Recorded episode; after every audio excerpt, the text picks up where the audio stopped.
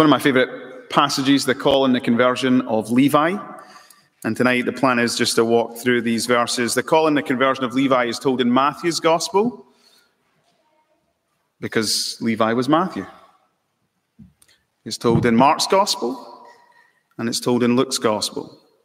It's an important story in the gospel narratives, and we're, we're going to consider it this evening to be reminded of great Jesus' great mission. He came into this world to call sinners to repentance, sinners like you and me, sinners like Levi. I want us to look at these verses under three headings. Jesus calls sinners to follow him. Uh, Jesus calls sinners to fellowship with him. Uh, Jesus calls sinners to repentance. So Jesus calls sinners to follow him. Look at what Mark says in verse 13. Jesus went out again beside the lake, and all the crowd was coming to him, and he was teaching them. Jesus was at the lake in chapter 1. It's there recorded for us in verse 16 onwards. He was there calling his first disciples, Peter, Andrew, James, and John. And he's back in this familiar territory, and he's back here because he's going to be calling another man to come and follow him, Levi. It was customary for a Jewish rabbi when teaching not just to stand, but actually to be walking. In fact, one of the postures of a Jewish rabbi is that you teach people who follow behind you. And here Jesus is, we're told, a huge crowd had come to him. They're following him. He's teaching them as they walk along. And as they walk along, we read that Jesus saw Levi. Now, that's hugely significant. Here's Jesus. He's busy in ministry, teaching the crowds, but he's also got the time to take in who is round about him. And he sees this man, Levi, sitting at his tax booth. And the reason I say that's so significant, significant is because I'm pretty convinced that not one of the Jews would have ever bothered to lift their eyes in the direction of Levi, the tax collector. In fact, they would have gone out their way to avoid looking at this man. You know, tax collectors were among the most hated in the first century by the Jews. I know today we're not fond of tax men and women, you know, the inland revenue. They're not, we're not the biggest fans of them, are we? But our disdain towards tax collectors, and sorry if you're involved in the tax field, um, our disdain towards tax collectors does not compare to the first century hatred, hatred of the Jews towards tax collectors. They really were the worst of the worst. And one of the reasons they were so bad was because the tax collectors that were operating in Israel were often born Jews and who'd grown up and turned their backs on their religion and their upbringing and their family. I, I never know how, how quite to illustrate it, but they were the ultimate traitors and turncoats because they were raising money for the invading, ruling Roman regime. It would be something akin to growing up in Holland in the 1940s and choosing to work for the Nazis. Like, you just wouldn't do it. And the reason there's such disdain to someone I imagine like Levi, what's in his name? What family did he come from? He came from a family that was of the tribe of Levi. That means it's most likely that his dad, his granddad, his granddad, his granddad worked in the temple. Levi had one of the best upbringings. He was raised in a godly, good Jewish home where he was taught the scriptures. And then one day he decided, I'm done with it. I would rather go work for the Romans. I'd rather extort money from my own people to pay this invading regime. And, and one of the things that was known about tax collectors in the first century was they were, it was among the most corrupt institution that existed because they would not just extort money out of their own people for the Romans, they would extort more money out of their own people to line their own pockets. There's no one who was that day as Jesus was teaching and they were walking along the shore of the lake was going to look up at Levi, the son of Alphaeus. In one of the commentaries I read, uh, it was said that when a Jew decided to become a tax collector, he would be immediately regarded as an outcast from society. They would excommunicate the person from the synagogue, and his disgrace would extend to his entire family. I've always wondered why it says Levi, the son of Alphaeus. Poor Alphaeus and his wife and maybe his, siblings and his other sons and daughters lived with the disgrace and the shame that their brother, their beloved son, had turned his back on their Jewish upbringing. I suspect the reason they called him Levi is because his pious parents, their aspiration is one day he would become a worker in the house of God. And here he was, a worker for their enemies. Now, Jesus, however, lifts his eye to Levi. He sees him. He sees the man behind the booth. I don't know about you, but when I hear tax booth, right, I don't know why I do this, right? Every time I try and visit it in my head, you know, you know, you get yellow booths for parking attendants. Don't know why. Every time I think of Levi, I think of this yellow parking attendant booth, and there he is. Lots of money, a queue of angry customers, Jews complaining. And Jesus sees him. And as Jesus sees him, he doesn't just see him for, for what he is, he sees him for what he can become. He sees this man and he realizes that this man is the perfect candidate to join his ministry team, to be his friend and his follower. This notorious crook and criminal, this is the sort of man that Jesus wants with him. I'll just press pause for a moment on the sermon and ask you this question. Are, are there people you encounter in your daily, weekly um, basis that that you avoid eye contact with. You know, people who, have just become invisible to you. Like the obvious candidate would be the homeless person in the street, but, but what about in your workplace? Is, is there somebody that you had a falling out with a long time ago and you just now ignore them? You, you won't even bother to lift your eyes to look in their direction. Maybe if you're at university, maybe it's a, a group of students that are just not the sort of people you would want to be seen with or hang out with or even talk with. The reason I ask that is because it's often the people that we don't want to set our gaze upon. When we read the New Testament, that Jesus set his gaze upon. He set up his gaze upon this man that no Jew would have ever wanted to look at. And not only did he see him, Jesus spoke to him. And this is what he said Follow me. And in the context of the Gospels, these are the great, this is the greatest invitation he could ever be given. Come, leave your old life and begin a new life. Come, turn away from your sinful life and start following me, the Savior of sinners. Here, Jesus issues this call that this man did not deserve.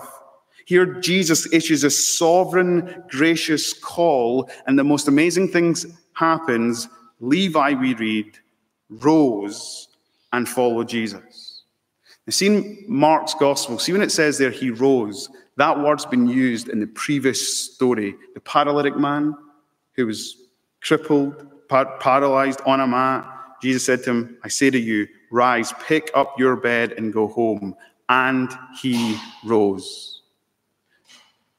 It was one thing for Jesus to showcase his power in healing a man who was a paralytic. And here it is another thing for Jesus to say to a man who was a notorious sinner, Come, follow me.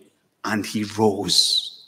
Here's the power of Christ's saving grace. Everybody there that day who was listening to Jesus teaching, even his four disciples at this point, Peter, Andrew, James, and John, who were following him, I suspect they were all shocked. I suspect they all stood there with open mouth amazement that Jesus would call this man to follow him. But it's because Jesus saw this man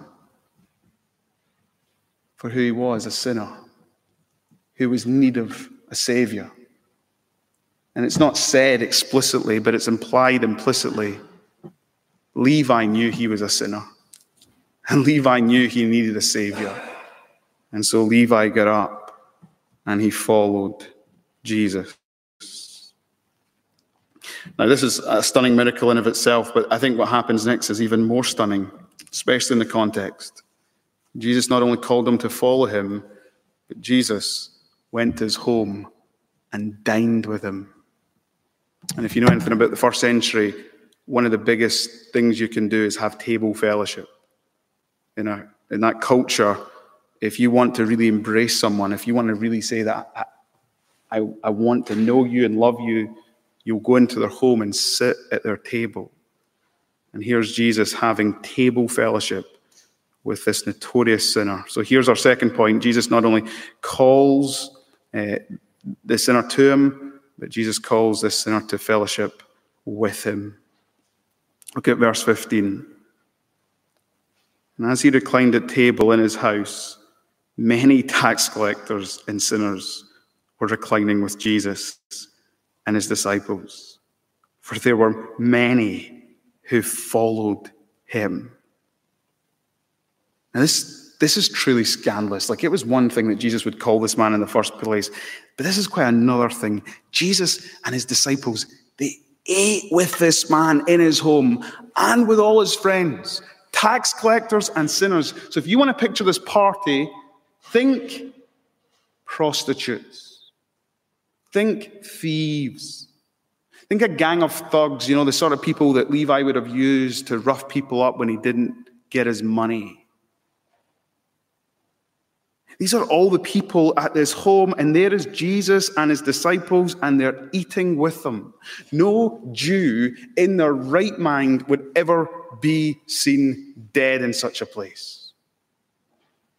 They would never eat with someone whose lifestyle blasphemed the name of Yahweh. They would never eat with someone who'd been excommunicated from the synagogue. And here's Jesus, the so called rabbi and here he is right there in the middle of the party, reclining at the table. I don't know why Levi threw this party, but I guess it was because he was just so overjoyed with what had happened in his life. He was so overcome at Jesus' amazing invitation. He was so overcome with the wonder of grace that he wanted all of his friends, all of his colleagues to meet Jesus and experience Jesus for themselves. This party may just have just been the expression of his love and his thankfulness to Jesus. And he thought, well, I'm going to make the biggest occasion. I'm going to invite everybody to this party. There's nothing like the enthusiasm of a new convert. Nothing compares to the first love of a young believer for Jesus. And here's Jesus, and he's, he's dining with his people. Now, Jesus, by all intents and purposes, seemed very comfortable. But do you know who was really uncomfortable? The Jewish religious leaders. Verse 16 And the scribes of the Pharisees, when they saw that he was eating with sinners and tax collectors, he said to his disciples, Why does he eat with tax collectors and sinners? They're scandalized, they're shocked, they're not happy whatsoever with this. This isn't an innocent question on their part, this is an outright accusation. How dare he do this? It is interesting to note that in the passage before, the Pharisees' hostility manifested, them, manifested itself in them thinking a thought regarding Jesus in their minds. In this passage, the Pharisees' hostility reveals itself in them asking his disciples a question. In the next passage, the, the Pharisees will come right out and ask Jesus the question. But by the time we get to Mark chapter 3, the Pharisees will be pl- planning and plotting to kill Jesus. When the Pharisees saw Jesus was eating with the tax collectors and sinners, they went ballistic. Here's a question for you. It's a silly question. What would you do if you heard tomorrow that tonight after the service I went to a party with some of the most notorious criminals in this city? And I partied with prostitutes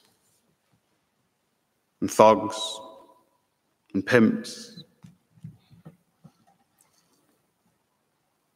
Would it be a big scandal if I took Dick and Peter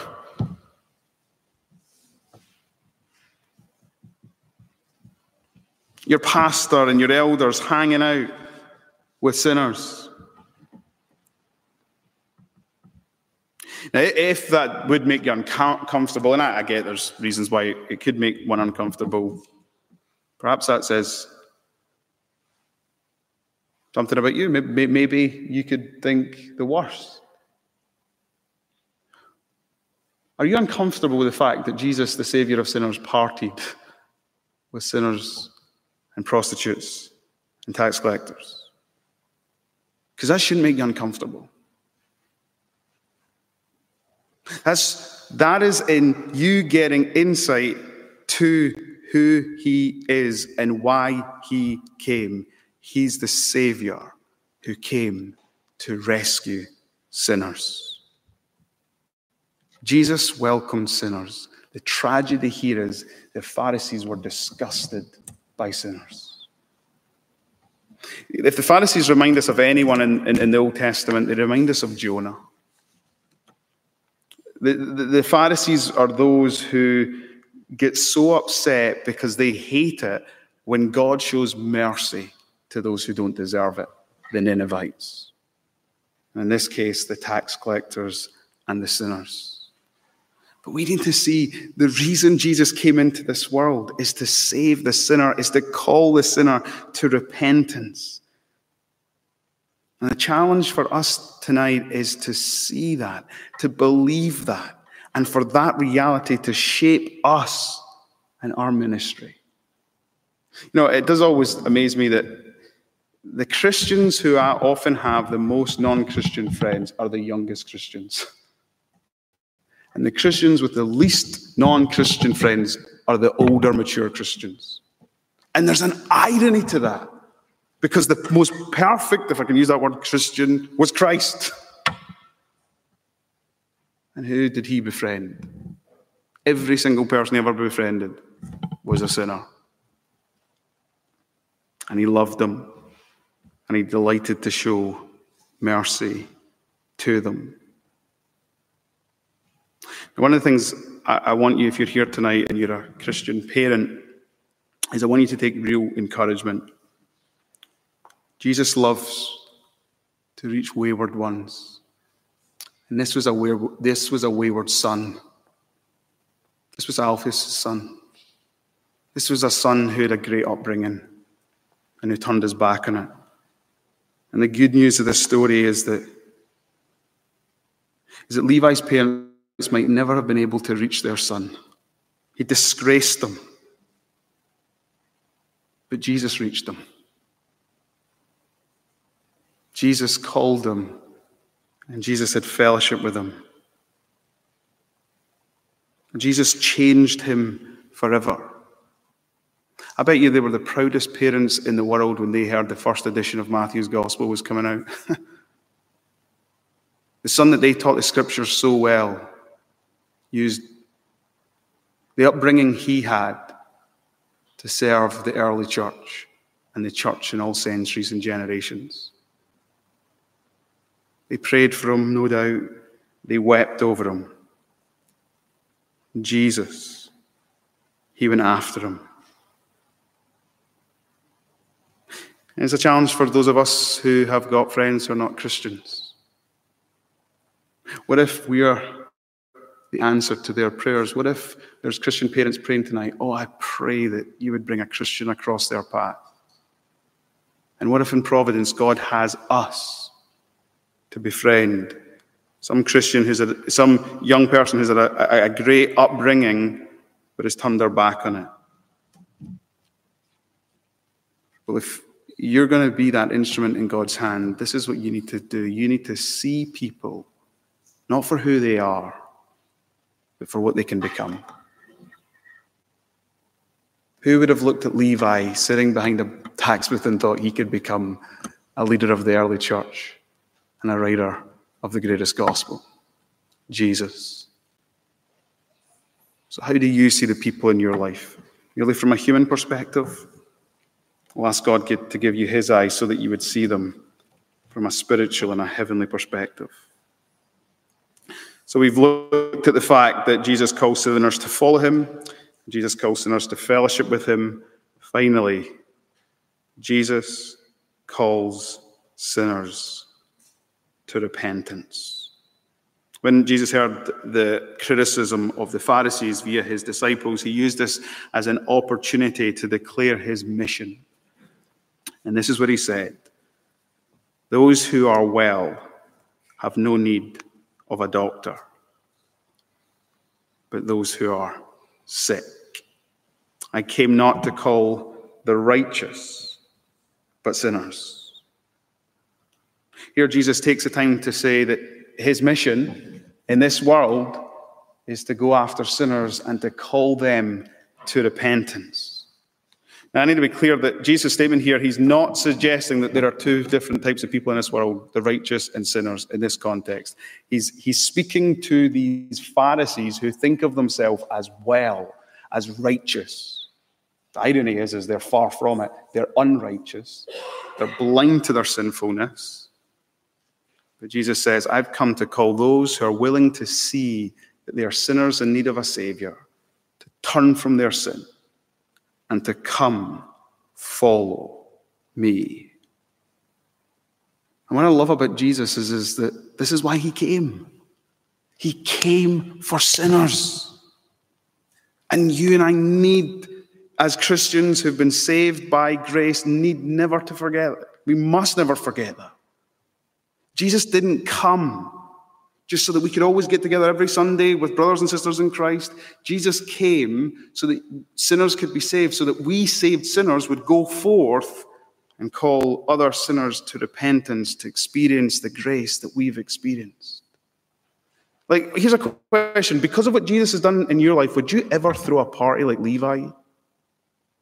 Would you ever invite all your friends round to your house and say, Tonight, I just want to introduce you to Jesus my greatest friend, who showed me a love I didn't deserve.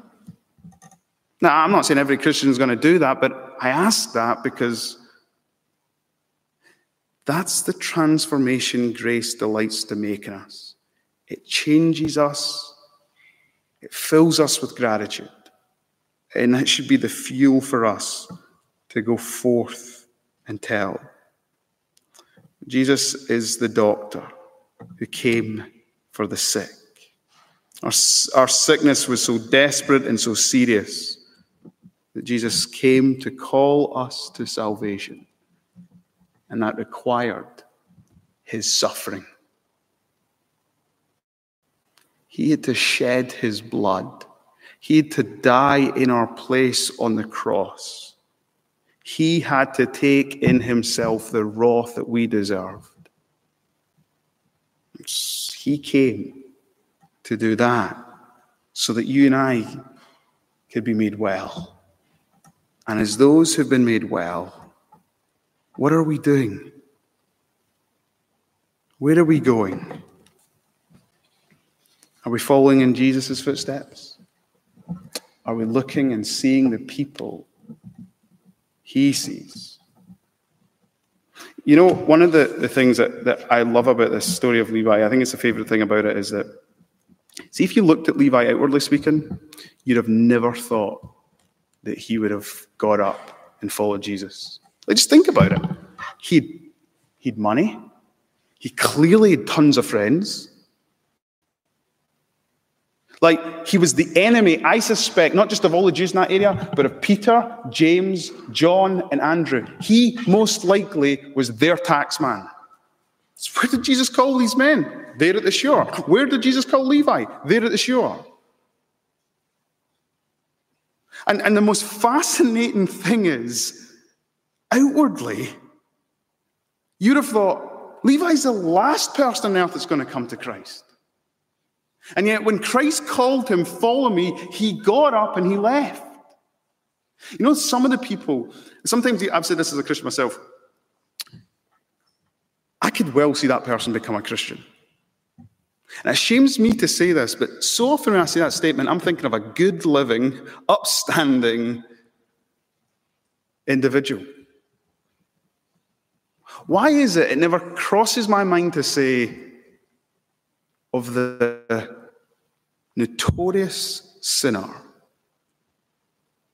I'd love to think of them as a Christian, of what they could become. And sometimes it's the people we least expect that God's actually at work in. And all it would take is a gospel call and a gospel presentation. And they would rise up. They don't want to be living in a life of sin anymore. They've tried it, they've exhausted it, they're empty. And they're desperate for the healing medicine of the gospel. One of the greatest incentives and one of the greatest encouragements to go and share the gospel is that there are lots of Levi's out there. Lots of people who are longing to hear the gospels to call them. And one of the greatest obligations that's on us as God's people who've experienced the medicine of the gospel ourselves is to be those who are going to go and share it. You know the final thing I want to say about this passage? This meal that took place that day, it was a tiny foretaste of the meal that is to come. You know, when we get to heaven and we hear people's testimony, says in Ephesians that for the ages that are to come, we will praise God for the riches of his grace. And I, I suspect that will be as we hear how God brought people to himself when we get to heaven, it will be hearing testimony after testimony of how Jesus saved sinner after sinner. And so may we go forth longing for the feast that is to come, where Jesus, the friend of sinners, will feast with us, sinners who've been made saints. Let's pray. Our Father in heaven, we thank you so much that your word is given for our equipping. And Father, we confess that sometimes we forget how amazing grace is, how amazing is the love that you have shown to us that we do not deserve.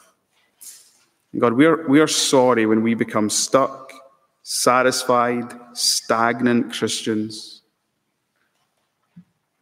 We're sorry that the joy of our salvation does not lead us to want to go forth and proclaim and yet we live in a city where there are so many people who are perhaps at the end of themselves, who perhaps have parents at home praying for them. That God would bring a Christian along their path. God, as we go into this week that lies in front of us, we pray that you would give us eyes to see people as you see them. Give us eyes to see what people can become or as we look at our own life, some of us, we can see that there was a point where perhaps no one would have looked at us and thought we could become sons and daughters of the Most High God, changed and transformed by the gospel of grace. And so we pray that as we go from here, we would go with eyes open to those who perhaps we've been blind to in the past, and we would go with tongues loosened, ready to make known the good news of Christ. And it's in his name we pray this. Amen.